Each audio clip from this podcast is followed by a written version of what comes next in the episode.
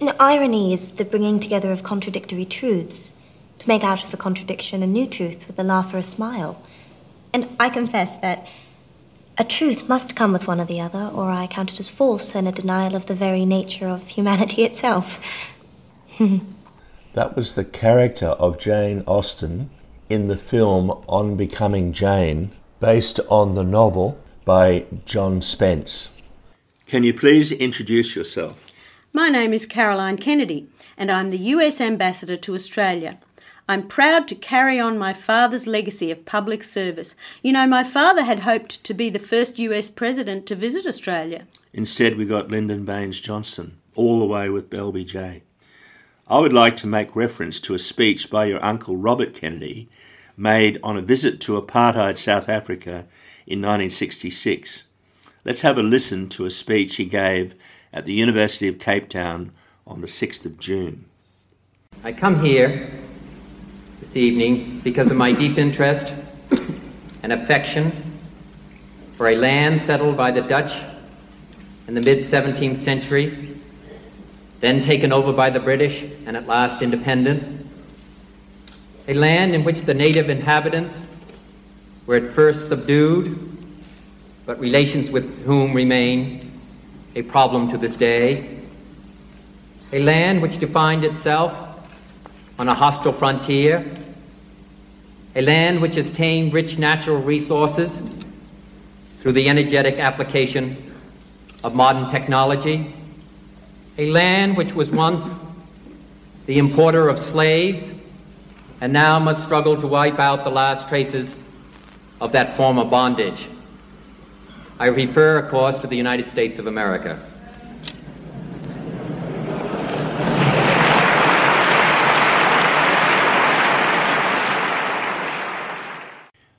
There is discrimination in New York, the racial inequality of apartheid in South Africa, and serfdom in the mountains of Peru.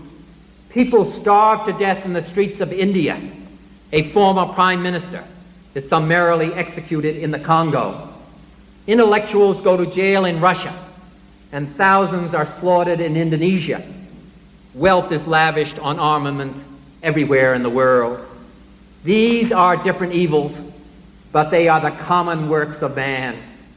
They reflect the imperfections of human justice, the inadequacy of human compassion, the defectiveness of our sensibility toward the sufferings of our fellows. They mark the limit of our ability to use knowledge for the well being of our fellow human beings throughout the world. And therefore, they call upon common qualities of conscience and indignation, a shared determination to wipe away the unnecessary sufferings of our fellow human beings at home and around the world. Why didn't the United States impose sanctions on apartheid South Africa. It did. You know, my Uncle Robert gave his life for his beliefs. The US did not initiate an economic blockade on apartheid South Africa until 1986, 20 years after your uncle's visit. The disinvestment campaign in the United States took that time before it gained critical mass, you know. The United States did not do so until black South Africans mobilised to make the townships ungovernable. Black local officials resigned in droves, thus making the whole country ungovernable. The former Democrat President Jimmy Carter wrote a book called Palestine Peace, Not Apartheid. Do you agree with it? Well, not all of it. I am a strong supporter of Israel, you know, and I believe an undivided Jerusalem must be Israel's national capital. Didn't you say that when you sought the New York Senate seat of Hillary Clinton after Obama made her Secretary of State? I made that as a policy statement in a response to the New York Times political questionnaire in, you know, 2008. What about the request by Palestinian civil society that Palestinians have the same democratic rights as Israelis? Israel is a democracy, you know. Yes, that's why progressive Israelis are being driven out of Palestine by right wingers. Your father, John F. Kennedy, made the following statement in his inaugural address as President of the United States in 1961. Before the dark powers of destruction, unleashed by science, engulf all humanity in planned or accidental self destruction. We dare not tempt them with weakness, for only when our arms are sufficient beyond doubt can we be certain beyond doubt that they will never be employed. But neither can two great and powerful groups of nations take comfort from our present course, both sides overburdened by the cost of modern weapons, both rightly alarmed by the steady spread of the deadly atom, yet both racing to alter that uncertain balance of terror that stays the hand of mankind's final war. So let us begin anew, remembering on both sides that civility is not a sign of weakness and sincerity is always subject to proof. Let us never negotiate out of fear, but let us never fear to negotiate.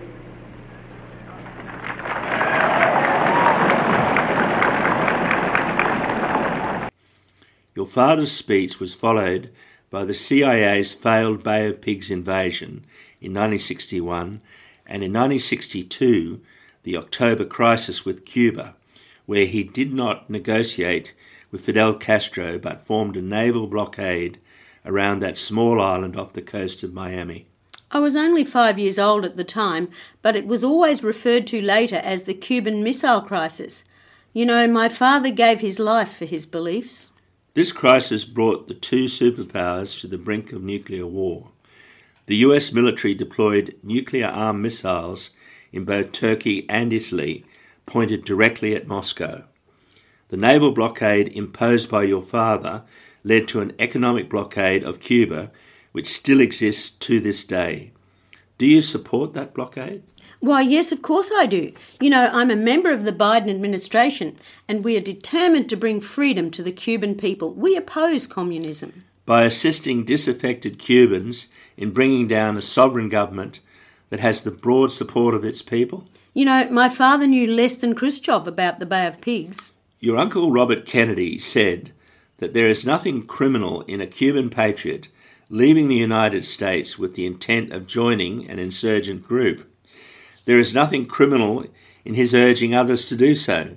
There is nothing criminal in several Cuban patriots departing at the same time. You know, my uncle Robert said that nothing of what happened at the Bay of Pigs offends the neutrality laws of the United States. Would you say that about US citizens going to fight with Al Qaeda in Iraq or Daesh in Syria? You know, I opposed the invasion of Iraq from the outset. Yes, you used that to distinguish yourself from Hillary Clinton, who supported the Iraq War. This was when you were angling for the New York Senate seat after Hillary became the Secretary of State under Obama. You know, the truth is, I withdrew from that contest. Are you aware that there is a From Australia to Cuba with Love campaign that explicitly intends to assist in ending the US blockade of Cuba? Why, no, but I am new to the office of Ambassador to Australia. You know, I'd be happy to talk with the organisers. Are you aware that since 1992, the Australian government has either abstained or voted against the US blockade in the United Nations?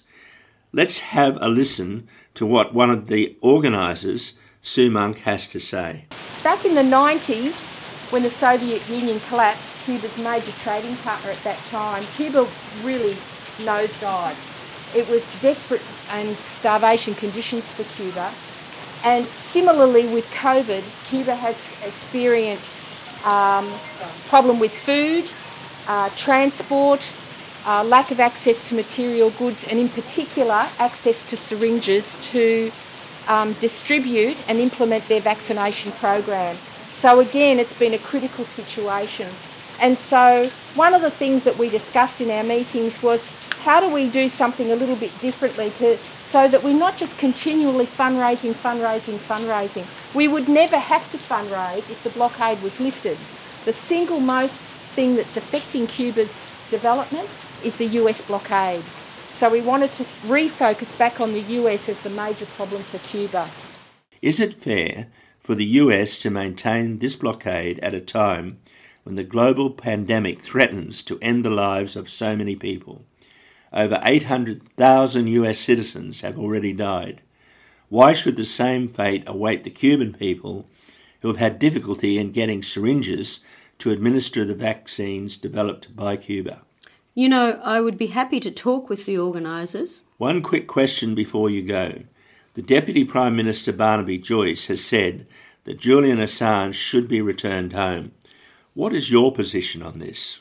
The Biden administration will not involve itself in matters before the courts. I understand the British High Court has ordered Mr. Assange's extradition to face trial in the United States on 17 espionage charges related to his involvement with Chelsea Manning, who released classified videos of US engagement in the Iraq War. A war which you opposed from the outset, a war which was illegal, was not sanctioned by the United Nations, and which was based on a lie that Saddam Hussein possessed weapons of mass destruction. Yes, all of those things. But we must uphold the rule of law, particularly when Mr. Assange and his organisation insists on undermining our democracy by releasing private emails of Hillary Clinton, leading directly to the election of Donald Trump as president. No better proof of the decline of the American empire. One last thing. Former CIA operative Christopher Boyce warned the Australian people that the CIA was behind the sacking of the Whitlam government in 1975. You know, Christopher Boyce was convicted of espionage. Just like the US government did to Chelsea Manning and are trying to do to Julian Assange. I think we should leave it there. Let's go out with a hymn of the New Left, We Shall Overcome, sung by Sue Monk at a funeral of a comrade who had just passed away. We shall overcome. We shall overcome.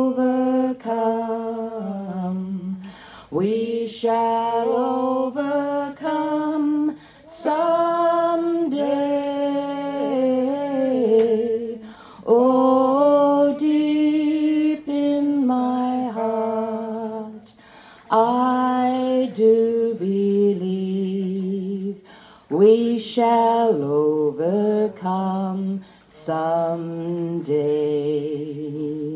We'll walk hand in hand.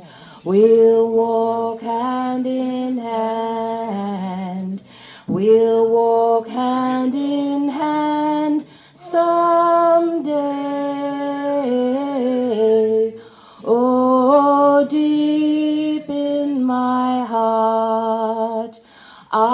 I do believe we shall overcome someday.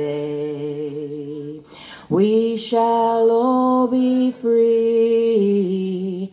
We shall all be free.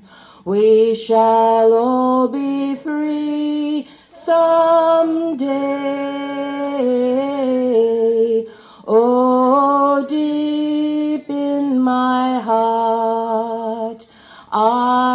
Do believe we shall overcome someday. We shall live in peace. We shall live in peace. We shall live in peace someday.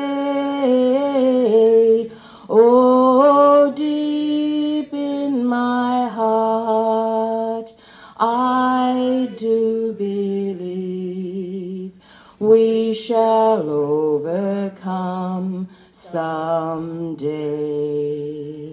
We are not alone.